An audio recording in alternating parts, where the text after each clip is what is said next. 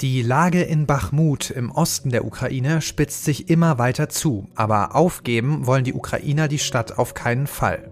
Trotz hoher Verluste und Munitionsmangel auf beiden Seiten gehen die Kämpfe immer weiter.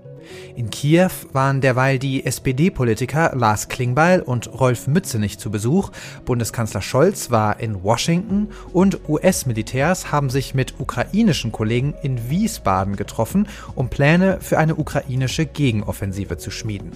Über all diese aktuellen Entwicklungen spreche ich heute mit Liana Fix, sie ist Fellow beim Council on Foreign Relations. Zu Gast sind außerdem mein Kollege Reinhard Faeser und Beatrice Heuser, Direktorin an der der Führungsakademie der Bundeswehr in Hamburg. Mit ihnen habe ich über die Rolle von Widerstandskämpfern im Ukraine-Krieg gesprochen, denn auch da gab es letzte Woche große Aufregung um einen etwas mysteriösen Angriff auf russischem Staatsgebiet.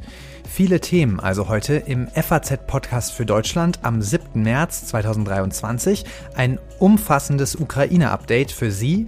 Mitgearbeitet haben Lea Topp und Kevin Gremmel. Mein Name ist Felix Hoffmann. Schön, dass Sie dabei sind.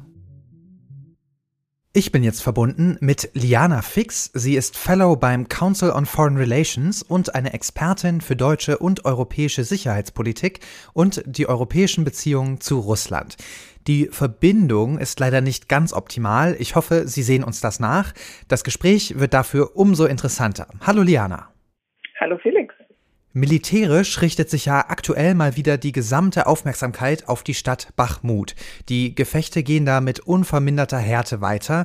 Die Ukrainer haben gerade angekündigt, die Stadt trotz der hohen Verluste und der drohenden Umzingelung weiter zu verteidigen. Ich sagte dem Oberbefehlshaber, er solle die geeigneten Kräfte finden, um den Jungs in Bachmut zu helfen. Es gibt keinen Teil der Ukraine, der aufgegeben werden kann. Eine Kampfansage gestern Abend also vom ukrainischen Präsident Zelensky. Auf der anderen Seite warnt der Wagner-Chef Prigozhin, dass seinen Söldnern die Munition ausgeht. Möglicherweise müssten sie sich sogar zurückziehen. Ein bisschen widersprüchliche Signale also. Wie schätzt du denn aktuell die Situation ein?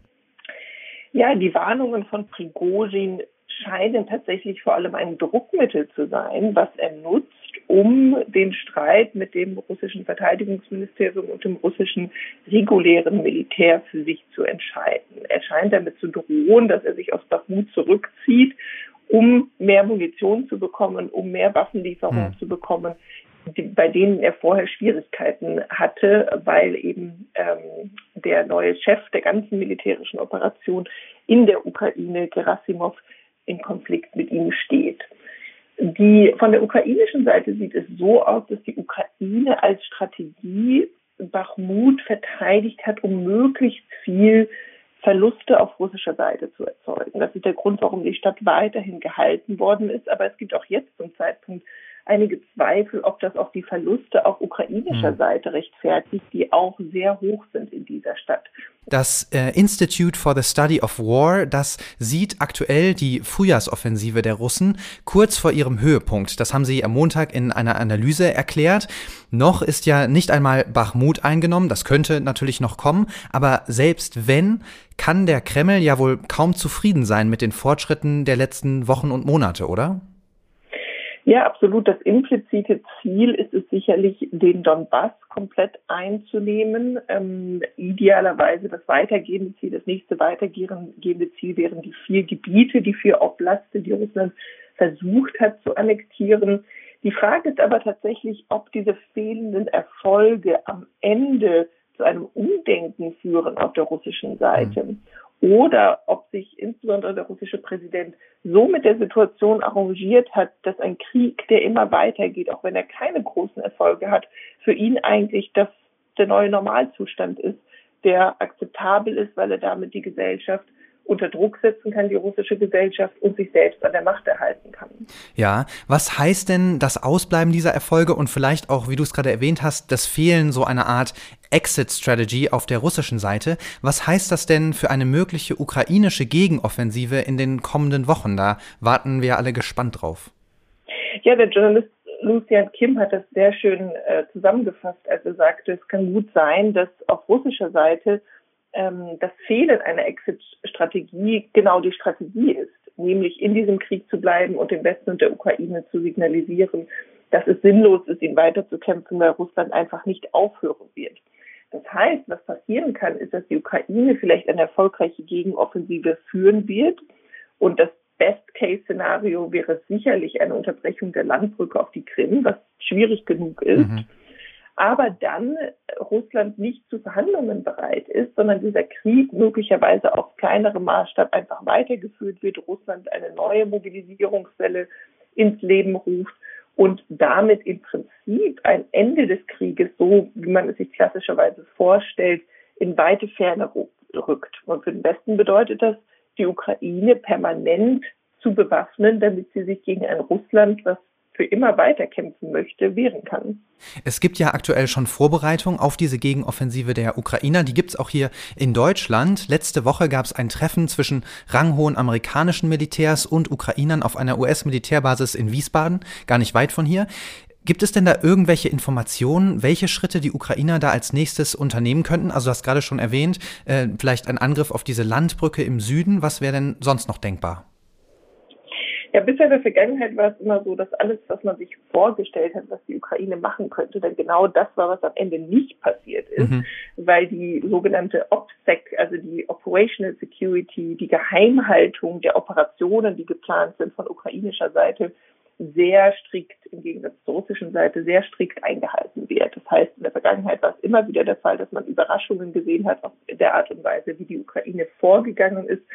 Eine der Fragestellungen, die ähm, die das ukrainische Militär sich beantworten muss, ist, geht man im Osten oder im Süden vor? Was ist erfolgsversprechender? Wo haben sich russische Truppen weniger tief eingegraben?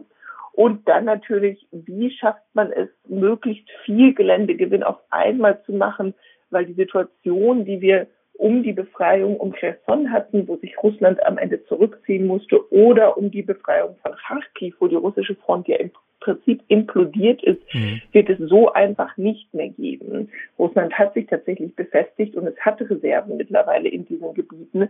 Das heißt, diese Art von Dominoeffekt, die wir überraschenderweise im Sommer letzten Jahres gesehen haben, ist eher unwahrscheinlich. Ja, da kommt also was zu auf die Ukrainer. Jetzt waren ja nicht nur Ukrainer hier in Deutschland zu Gast, auch die Ukraine hat Besuch aus Deutschland empfangen. S P D-Chef Lars Klingbeil und der Vorsitzende der S P D-Bundestagsfraktion, Rolf Mützenich, sind am Montag nach Kiew gereist.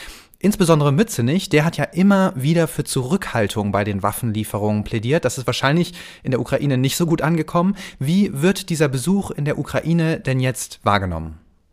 Ja, es ist ein Besuch, der lange überfällig ist, weil wofür die Ukrainerinnen und Ukrainer natürlich wenig Geduld haben, sind Ratschläge von der Seitenlinie, wenn äh, selbst sozusagen ähm, kein Bild von vor Ort gemacht worden ist mhm. und die Ukrainerinnen und Ukrainer auch keine Gelegenheit hatten zu kommunizieren, dass sie selbst an einer Fortsetzung dieses Krieges interessiert sind. Es wird ja immer, immer suggeriert, dass ähm, die Kosten dieses Krieges, die brutalen menschlichen Kosten, doch eigentlich eher für einen frühen Waffenstillstand sprechen.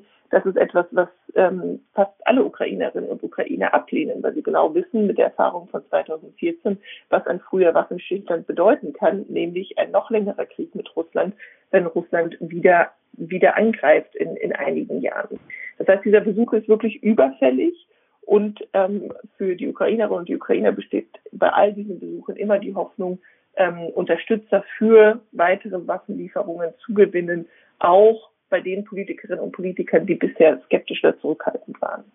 Ja, wir reden über die Unterstützung für die Ukraine, aber auch die Russen erhoffen sich ja Unterstützung, äh, und zwar in Form von Waffenlieferungen aus China. Da gab es zuletzt Warnungen, insbesondere aus den U S A.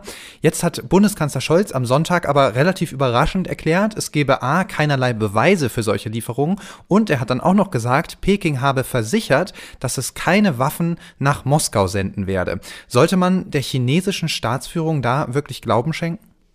Ja, Olaf Scholz ist bestärkt in seinem Glauben, dass man mit China zusammenarbeiten kann, wenn es um diesen Krieg und um den Einfluss auf Russland geht, dadurch, dass er diesen für sich Erfolg verbucht hat, dass China die russischen Nukleardrohungen verurteilt hat beim Besuch von Olaf Scholz in Peking. Aber sein Statement, dass China das nicht tun wird, ist etwas überraschend. Es ist unklar, woher das kommt, aus welchen Gesprächen oder aus welchen öffentlichen Informationen er das gezogen hat. Und tatsächlich wurde von U S-amerikanischer Seite ja auch keine Beweise für tatsächliche Lieferungen vorgelegt, sondern es wurde darüber gesprochen, dass Überlegungen, die aller Wahrscheinlichkeit nach auf russischen Quellen beruhen, abgehört worden sind, dass China so etwas liefert. Also es wurde nicht die Behauptung aufgestellt, dass China bereits liefert, mhm. sondern es wurde die Behauptung aufgestellt, dass darüber nachgedacht wird, mit genau der gleichen Strategie, die die U S A schon seit Beginn des Krieges angewandt haben, möglichst schnell ähm, die nachrichtendienstlichen Informationen zu veröffentlichen, damit man gemeinsam mit den Alliierten Druck ausüben kann, um gewisse Dinge zu verhindern, um in dem Fall China zu warnen. Wir wissen, dass es da offenbar Überlegungen gibt, und wir üben gemeinsam Druck auf China aus, von diesen Überlegungen Abstand zu nehmen. Unklar ist tatsächlich, was die Konsequenzen werden. Mhm. Ein Thema, was bei Scholz' Besuch in Washington sicherlich auch diskutiert worden ist, nämlich ob die Europäer tatsächlich auch bereit wären, Sanktionen gegen China zu verhängen, sollte China diesen Schritt trotz aller Beteuerungen heimlich doch gehen. Ja, das würde vor allen Dingen uns ziemlich wehtun. Du hast es schon gesagt, das war sicherlich auch Thema bei der Reise von Scholz jetzt gerade nach Washington. Dort hat er ja am Freitag U S-Präsident Biden im Weißen Haus getroffen. Eine Pressekonferenz gab es nicht. Insgesamt ist ziemlich wenig über den Inhalt der Gespräche oder des Gesprächs bekannt geworden. Was ist denn deine Einschätzung? Was war der Zweck dieser Reise und was könnte da im Oval Office besprochen worden sein? Ja, es ist ein bisschen ein mysteriöser Nichtbesuch, ja. weil es eben so wenig Informationen über diesen Besuch gab. Und der Vergleich mit Emmanuel Macron, der natürlich letztes Jahr mit einem Staatsbankett und allem drum und dran hier in Washington ähm, präsent war, könnte nicht größer sein. Also es war kaum bemerkbar, dass ähm, Olaf Scholz überhaupt in Washington ist, selbst wenn man durch die durch die Stadt geht oder sich in, in, ähm, in, den, in, den, in den Kreisen bewegt. Also einen Nachricht, die der Kanzler überbringen wollte, und deswegen hat er auch dieses Interview mit C N N gemacht, ist, dass er die amerikanische Öffentlichkeit und den Präsidenten davon überzeugen wollte, dass die Zeitenwende ein Jahr später kein Flop ist, sondern dass sie weitergeht und dass er die sie auch ähm, umsetzen und implementieren wird, weil genau das ist ja immer wieder die Kritik gewesen. Und das andere, was spekuliert wird, ist, dass neben Gesprächen über China und über Handelsbeziehungen möglicherweise auch Endgames, das heißt mögliche Endzustände in der Ukraine diskutiert worden sind. Die Frage, wie könnte man ab einem bestimmten Punkt in diesem Krieg möglicherweise äh, Russland von Verhandlungen überzeugen und was sind da die Optionen? Das ist allerdings von keiner Seite bestätigt worden. Es ist nur bestätigt worden, dass es darüber gesprochen wird, über den gerechten Friedensplan, den Just Peace Plan, den Präsident Zelensky präsentiert hat, was darauf hindeutet, dass die Ukraine wirklich das Zentrum der Gespräche war. Etwas mysteriöse Gespräche also und vielleicht ein bisschen Beziehungspflege. Vielen, vielen Dank, liebe Liana, für das Gespräch. Sehr gerne, vielen Dank. Ein weiteres politisches Treffen ersten Rangs, scheinbar ohne jedes Ergebnis, gab es am Freitag in Moskau. Dort hatte Präsident Putin den Nationalen Sicherheitsrat einberufen, nachdem es in der russischen Region Bryansk zu einem Angriff gekommen war. Was genau da vorgefallen ist oder was man weiß darüber, das erzählt uns jetzt unser Russland-Experte aus der F A Z-Politikredaktion, Reinhard Faeser. Hallo, Herr Faeser. Hallo, Herr Hoffmann. Ja, am Freitag haben sich ja die Meldungen aus der Region Bryansk überschlagen. Das liegt ganz im Westen Russlands. Was ist denn da vorgefallen? Was weiß man darüber? Was genau vorgefallen ist, kann man nicht sagen, denn natürlich sind die Angaben aller Seiten, die da etwas verbreiten, nicht verifizierbar. Wir können sagen, was die einzelnen Seiten sagen. In Russland wurde behauptet, dass eine Gruppe ukrainischer Saboteure in das Land eingedrungen sei und dort ähm, ein ziviles Auto beschossen habe und, und Zivilisten getötet habe und auch ein, ein Kind sei verletzt worden. Mhm. Und an der Darstellung wurde offiziell auch festgehalten, dass es ukrainische Saboteure seien. Okay. Allerdings schon während diese ganze Aktion, wenn sie es denn wirklich gab, ähm, noch lief, wurden über Telegram-Kanäle ähm, russische Regimegegner Aufnahmen verbreitet, die ähm, zwei bewaffnete Männer zeigen, die mhm. vor einem Gebäude stehen, bei dem es sich um den Erste-Hilfe-Punkt in einem dieser Ortschaften handelt.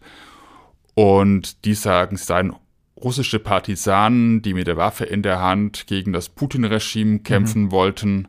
Bei einem von den beiden handelt es sich um einen bekannten Neonazi, der Gegner des, des ähm, Putin-Regimes ist. Und ja, ja das, ja. das sind die Dinge, die man weiß. Widersprüchliche Angaben also. Am Freitag hat Putin ja daraufhin den Sicherheitsrat einberufen. Greifbare Ergebnisse gab es da keine. Hat sie das verwundert? Weil eigentlich wären ja sozusagen die russischen Angaben, das waren ukrainische Partisanen, das wäre ja der perfekte Vorwand gewesen, um weiter zu eskalieren, womöglich neue Maßnahmen zu ergreifen. Aber Ergebnisse gab es ja keine nach diesem Treffen, oder? Nee, aber es, es gab vorher eine Äußerung von Putin, die darauf hindeutet, zum einen mal, was der Gegenstand der Besprechung war und zum anderen, warum das vielleicht Russland nicht wirklich ausschlachten wollte für die Propaganda. Putin hat zu Beginn des Treffens gesagt, das Thema sei der bessere Schutz von Einrichtungen der Sicherheitsorgane okay. gegen terroristische Anschläge. Als terroristischer Anschlag wurde das, was da passiert ist, ja bezeichnet. Mhm. Man muss sich mal vorstellen, also wenn, wenn es stimmt, dass tatsächlich eine bewaffnete Gruppe von vierzig bis fünfzig Männern ähm, nach Russland eingetre- äh, eindringen konnte, mhm. in diesem Gebiet, was Frontgebiet ist, dann wirft das schon ein sehr, sehr schlechtes Licht auf die russischen Sicherheitsorgane. Und wenn man das Ereignis dann zu sehr propagandistisch ausschlachtet, ist wahrscheinlich auch die Gefahr groß, dass genau die Frage eben aufkommt. Ja. Wie, wie kann denn das sein, dass dieser starke russische Staat nicht in der Lage ist, das Eindringen so einer Gruppe zu vermeiden? Ja, dass man sich quasi ins eigene Bein schießt, propagandistisch. Und ich, genau, und ich glaube, der nächste Punkt ist tatsächlich, dass es natürlich ähm, schwieriger ist, russische Rechtsextremisten propagandistisch auszuschlachten, mhm. als wären es Ukrainer gewesen. Ja, das geht natürlich gegen die gegen das Narrativ, was das Putin-Regime da bemüht. Jetzt gab es ja nicht nur in Bryansk, sondern auch in Belarus oder im Süden der Ukraine, in der Region um Melitopol, immer wieder Angriffe von Partisanen, von Widerstandskämpfern oder angeblich, das ist ja immer sehr undurchsichtig. Welche Rolle spielen denn Widerstandskämpfer im Ukraine-Krieg insgesamt? Also ich glaube, wir müssen da unterscheiden zwischen dem, was in Belarus passiert ist und dem, was in der Ukraine mhm. passiert. Im Krieg in der Ukraine haben die Partisanen, ähm, die so genannt werden, glaube ich, eine ziemlich große Rolle gespielt. Bei der Befreiung von Cherson im, im Herbst letzten Jahres, da gab es Zellen von Leuten, die den ukrainischen Truppen Informationen über die Bewegungen der ähm, russischen Einheiten mitgeteilt haben, die ihnen Angaben gemacht haben, wo, wo sich russische Soldaten treffen. Da gab es immer wieder auch Anschläge auf Kollaborateure ähm, der Besatzungstruppen. Mhm. Das gleiche auch in Melitopol, in, in der Südukraine, das ja immer noch besetzt ist. Ja. Also ich denke, da spielen die vielleicht nicht die militärisch entscheidende Rolle, aber die spielen schon eine Rolle dabei, dass ähm, die Besatzungsmacht doch einiges an, an Ressourcen aufwenden muss, um diese Gebiete zu sichern. In Belarus ist es so, da ähm, sagt die belarussische Opposition, dass es Widerstand gegen den Krieg gäbe. Das war vor allem im Frühjahr vorigen Jahres, als die sogenannten Eisenbahnpartisanen Sabotageakte ja. an Bahnstrecken verübt haben oder an Eisenbahneinrichtungen, die von den russischen Truppen genutzt wurden, die ja von Norden über Belarus ähm, Richtung Kiew vorgedrungen sind. Da wurden ähm, Gleise beschädigt, Signalanlagen beschädigt und, und so weiter. Bei dem Angriff auf dieses russische auf- Radaraufklärungsflugzeug ja. in dem Flughafen ähm, Matschulischi bei Minsk vorige Woche, da haben ähm, belarussische Exiloppositionelle auch gesagt, das waren unsere Leute, die haben das mit einer Drohne gemacht und ähm, sind aber in Sicherheit und aus dem Land. Heute hat der belarussische Präsident ähm, Lukaschenko aber verkündet, weiß man auch nicht, ob das stimmt, es gäbe einen ukrainischen Saboteur, der von den Geheimdiensten der Ukraine und der Vereinigten Staaten ähm, ausgebildet worden mhm. sei, genau für diese Aktion. Ja, also auch da wieder ein Kampf um die Deutungshoheit. Also ein etwas undurchsichtiger, aber hochspannender Aspekt von diesem Krieg. Wir bleiben natürlich dran. Vielen, vielen Dank für Ihre Einschätzung, Herr Faeser. Bitte, gern geschehen. Ich spreche jetzt mit Beatrice Heuser. Sie ist Professorin für internationale Beziehungen an der Universität in Glasgow und Direktorin an der Führungsakademie der Bundeswehr in Hamburg. Sie beschäftigt sich insbesondere mit der Frage, warum Menschen Krieg führen und welche Mittel und Strategien sie dabei wählen, und hat darüber auch mehrere Bücher geschrieben. Eins davon heißt Rebellen, Partisanen, Guerilleros, und genau mit denen wollen wir uns heute ja ein bisschen näher beschäftigen. Herzlich willkommen, Frau Heuser. Guten Tag, Herr Hoffmann. Vielleicht können wir anfangen mit einer kleinen Begriffserklärung. Was genau versteht man denn in der Forschung unter einem Partisan oder einem Guerillakämpfer? Gibt es da eine einheitliche Definition? Ich werde versuchen, jetzt nicht zu lange zu sprechen, ja. aber da gibt es eine ganz riesige Begriffsverwirrung. Äh, denn es gibt einmal die Tradition dessen, dass man sich irgendwie erhebt gegen seine eigene Regierung oder eine Fremdherrschaft und also ein Aufständischer ist. Dann gibt es etwas ganz anderes, und zwar kommt das aus dem siebzehnten Jahrhundert, dass es eine Partei, ein Teil einer Armee abgrenzen, abgliedern und denen einen Sonderauftrag geben. Daher kommt dieses Wort Partisan. Und zwar war das früher immer ein, der Chef einer Sondergruppe, einer Sonderabteilung, die zu besonderen Aufträgen benutzt wurden. Also zum Beispiel Erkundschaftung oder Sabotage oder Futter einholen oder solche Dinge. Und daraus hat sich nach und nach entwickelt, da sich solche kleinen Parteien, solche kleinen Gruppen anders verhalten als reguläre Soldaten. Mhm. Die machen auch oft einmal Sachen, die nicht im Buch stehen, so ungefähr. Mhm. Äh, die benehmen sich entsprechend sehr ähnlich wie Aufständische, die auch asymmetrisch gegen normalerweise sehr viel stärkere Parteien, stärkere Streitkräfte kämpfen, und entsprechend benutzen die sehr ähnliche äh, Mittel. Aber der Punkt ist, dass wenn es nur sehr wenige Aufständische gibt, wenn das nur eine kleine Gruppe ist, dann kämpft die halt so ähnlich wie diese kleinen Parteien, und entsprechend ist dieses Wort ist sozusagen migriert von dem Sonderkommando zu denen, die Aufständische sind, aber in kleinen Gruppen gegen eine sehr, sehr äh, viel größere Streitkraft äh, kämpfen. Ah ja, interessant. Gibt es denn aber eine juristische Definition? Also wenn wir aufs äh, Völkerrecht, aufs humanitäre Völkerrecht äh, schauen, dann ist es ja sehr wichtig, ob jemand Kombattant ist oder Zivilist. Und ein Partisan, der scheint ja irgendwo so ein bisschen dazwischen zu stehen. Gibt es denn da eine klare ja. Definition? Und zwar ist das sehr, sehr lange so gewesen, dass Staaten ein ganz großes Interesse, Interesse daran hatten, dass solche Aufständischen als Kriminelle abgetan wurden und denen keine Rechte zugestanden wurden.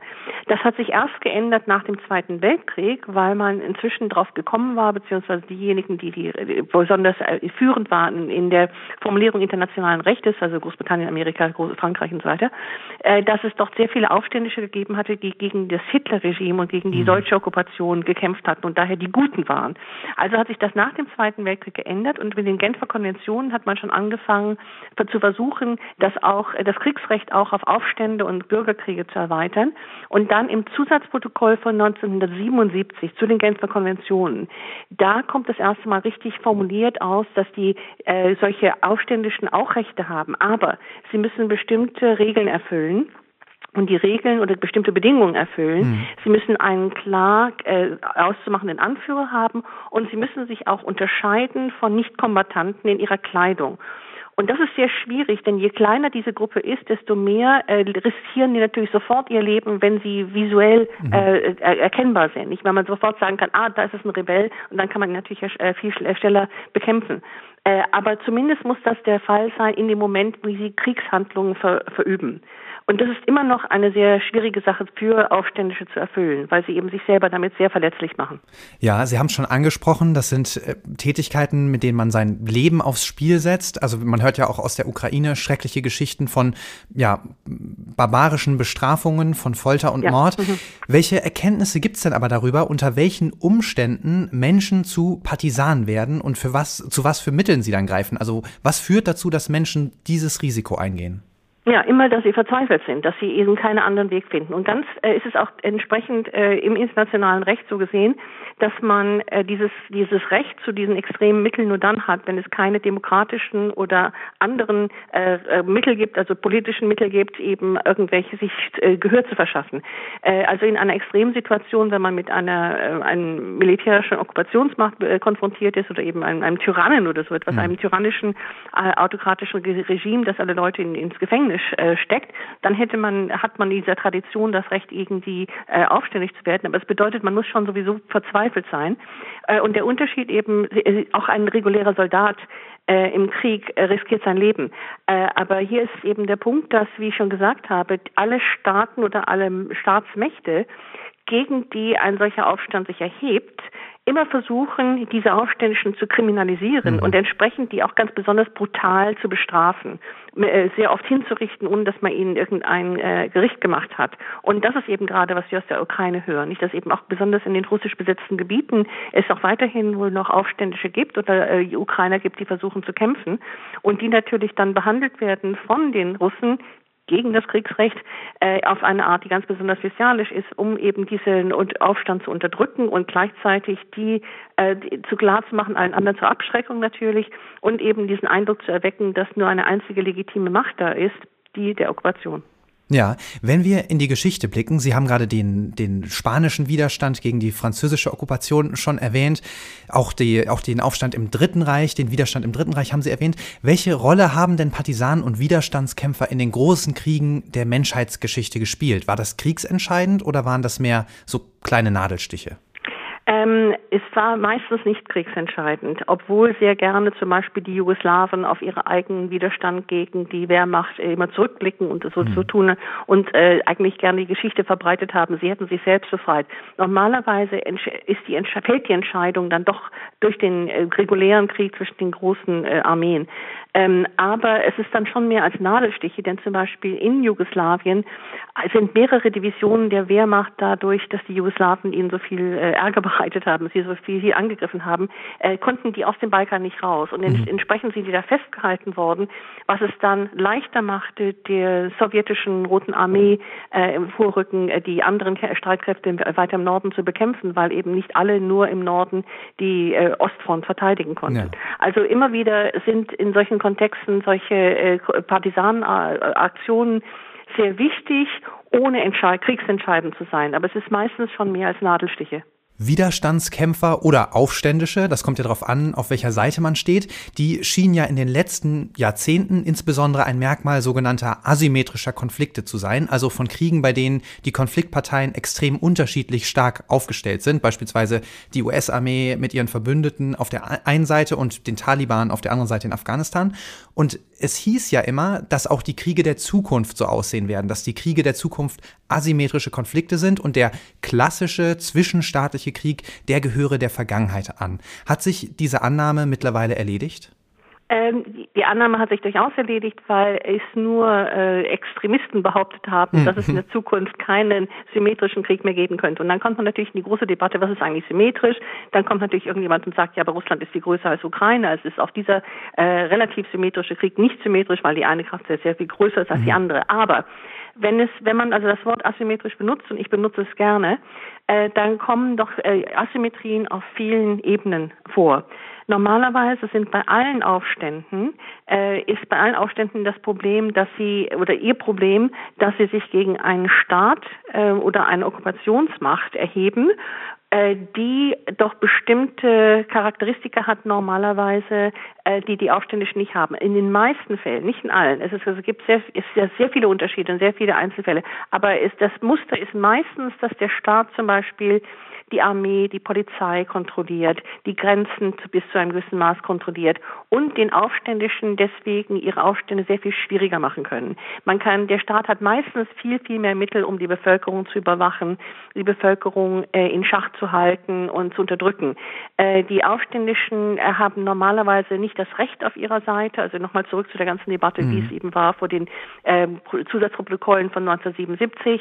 Äh, die, normalerweise hat die, der Staat größere Zugang zu Medien, die sie kontrollieren können. Äh, und der Staat kann auch immer wieder versuchen, eben durch Propaganda und so weiter, die Aufständischen zu kriminalisieren und zu sagen, das sind ja alles Verbrecher. Wobei normalerweise auch ein, ein Körnchen Wahrheit ist, denn dadurch, dass der, die meisten Staaten bei solchen Situationen äh, die, die Aufständischen in Schach halten können, allein schon dadurch, dass ihnen äh, Zugang zu Waffen abschneiden oder mhm. zu, zu, zu äh, Öl oder solchen Dingen, äh, Benzin, können, müssen die sehr oft in, in, in sehr, sehr vielen Situationen haben in der Vergangenheit Aufständische sich auf kriminelle Netzwerke stützen müssen, mhm. um sich Waffen, um sich Benzin und solche Dinge zu beschaffen.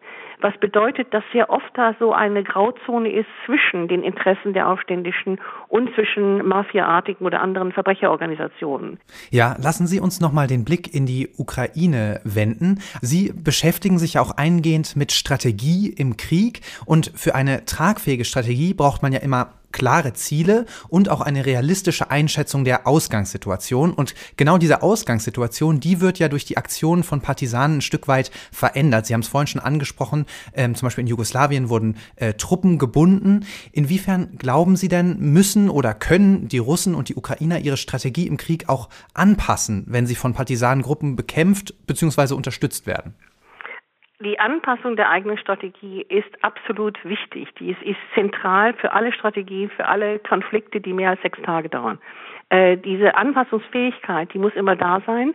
Äh, wobei äh, normalerweise das Muster ist, und das haben wir also im Zweiten Weltkrieg gesehen, dass also wirklich eine vergleichbare Situation ist hier, äh, gerade im Bekämpfen von, von Partisanen, wie das die Wehrmacht getan hat, dass die dann zunehmend brutal wird, äh, mhm. wenn sie nicht schon von Anfang an ganz, ganz, ganz brutal ist. Und dass andererseits den Aufständischen äh, von, von Anfang an äh, immer eine Konstante ist, bei aller Anpassung, dass sie auf ihrer eigenen Seite, dass sie die Schwächeren sind und dass sie eben auf Mittel zugreifen müssen, die äh, nicht legitim sind eigentlich oder die normalen äh, Jus in bello im, im normalen Kriegsrecht nicht legitim sind und entsprechend versuchen müssen, irgendwie einen Effekt zu haben, der auch propagandistisch ähm, in erster Linie, aber eben auch physisch, wenn es irgend geht, einen Effekt hat, der über ihre eigenen Kräfte sehr weit hinausgeht, nicht der irgendwie äh, stark zu sehen ist und der nicht nur einfach ein Teil ist von einem kohärenten Kriegsplan, sondern eben in der Hinsicht einfach nur etwas besonders propagandistisch Ausschlachtbares ist. Äh, beide Seiten müssen sich dabei aber anpassen, denn es geht dann auch darum, wie man, äh, ob, wie man mit der Bevölkerung sozusagen zu korrespondiert und mit dem internationalen Meinung. Denn wenn man etwas macht, was dann zu grässlich ist mhm. und zu brutal ist und das rauskommt, dann ist es wieder ein Kriegsverbrechen und das kann natürlich auch wieder die Weltöffentlichkeit gegen solche äh, Aufständischen einnehmen, sollte das, äh, sollten solche Dinge geschehen. Ja, es ist also ein schmaler Grat. Wie sieht das denn bei uns aus? Also gibt es eine Möglichkeit, solche Akteure, ich meine jetzt konkret in der Ukraine, zu unterstützen? Und ist das überhaupt ratsam? Weil so richtig beeinflussen, wenn man sie einmal unterstützt hat, wenn man kann, also so richtig beeinflussen kann man eine Partisanengruppe ja wahrscheinlich nicht, oder? Sehr schwer. Aber äh, deswegen, glaube ich, ist eben diese große Debatte darum dauernd, dass wir versuchen, nur Waffen zu liefern, mit denen die Ukraine äh, kaum Möglichkeit haben, über die eigenen Grenzen hinaus zu wirken. Denn bei diesem Krieg ist für uns auch sehr wichtig, dass die Ukraine die ganze Zeit in einer Defensivsituation bleibt. Ja. Die Ukrainer, sehr viele Ukrainer, würden natürlich gerne und natürlich gerade, wir haben das jetzt gerade an diesem Beispiel gesehen, nach Russland und ins russische Gebiet hineinwirken und den Krieg auf russische Seite, auf russisches Territorium tragen. Aber gerade das würde eben das ganze Kriegsbild verändern. Und dann hätten die, die Wagenknechts und so weiter, die behaupten, dass beide Seiten sozusagen gleich da äh, besch- schuld sind in diesem Krieg, äh, dann wäre das Wasser auf den Mühlen. Denn dann erst könnte es sein, dass irgendwelche Kriegsverbrechen geschehen, die von den Ukrainern begangen worden sind. Im Augenblick können man, kann man nur sagen, die Ukrainer haben niemanden auf das russische Territorium ange, äh, umgebracht. Eventuell eben zwei Menschen oder was, nicht? Äh, so, auf diese, im Augenblick ist es auch vom, äh, von der Seite der Schuld oder von der Kriegsschuld her ein ganz und gar asymmetrischer Krieg, weil ja. wir wissen, dass die Schuld wirklich nur auf Seiten der Russen liegen. Ja, hoch, hoch spannend das alles. Vielen herzlichen Dank für Ihre Einschätzung und Ihre Zeit, Frau Heuser. Ich danke Ihnen. So viel von uns heute hier beim F A Z-Podcast für Deutschland. Feedback wie immer gerne an podcast punkt f a z punkt d e. Morgen blickt meine Kollegin Sandra Klüber viertausendfünfhundert Jahre in unsere Vergangenheit und lüftet mit Ihnen zusammen einige Geheimnisse der alten Pharaonen. Bis dahin, danke fürs Zuhören. Ciao.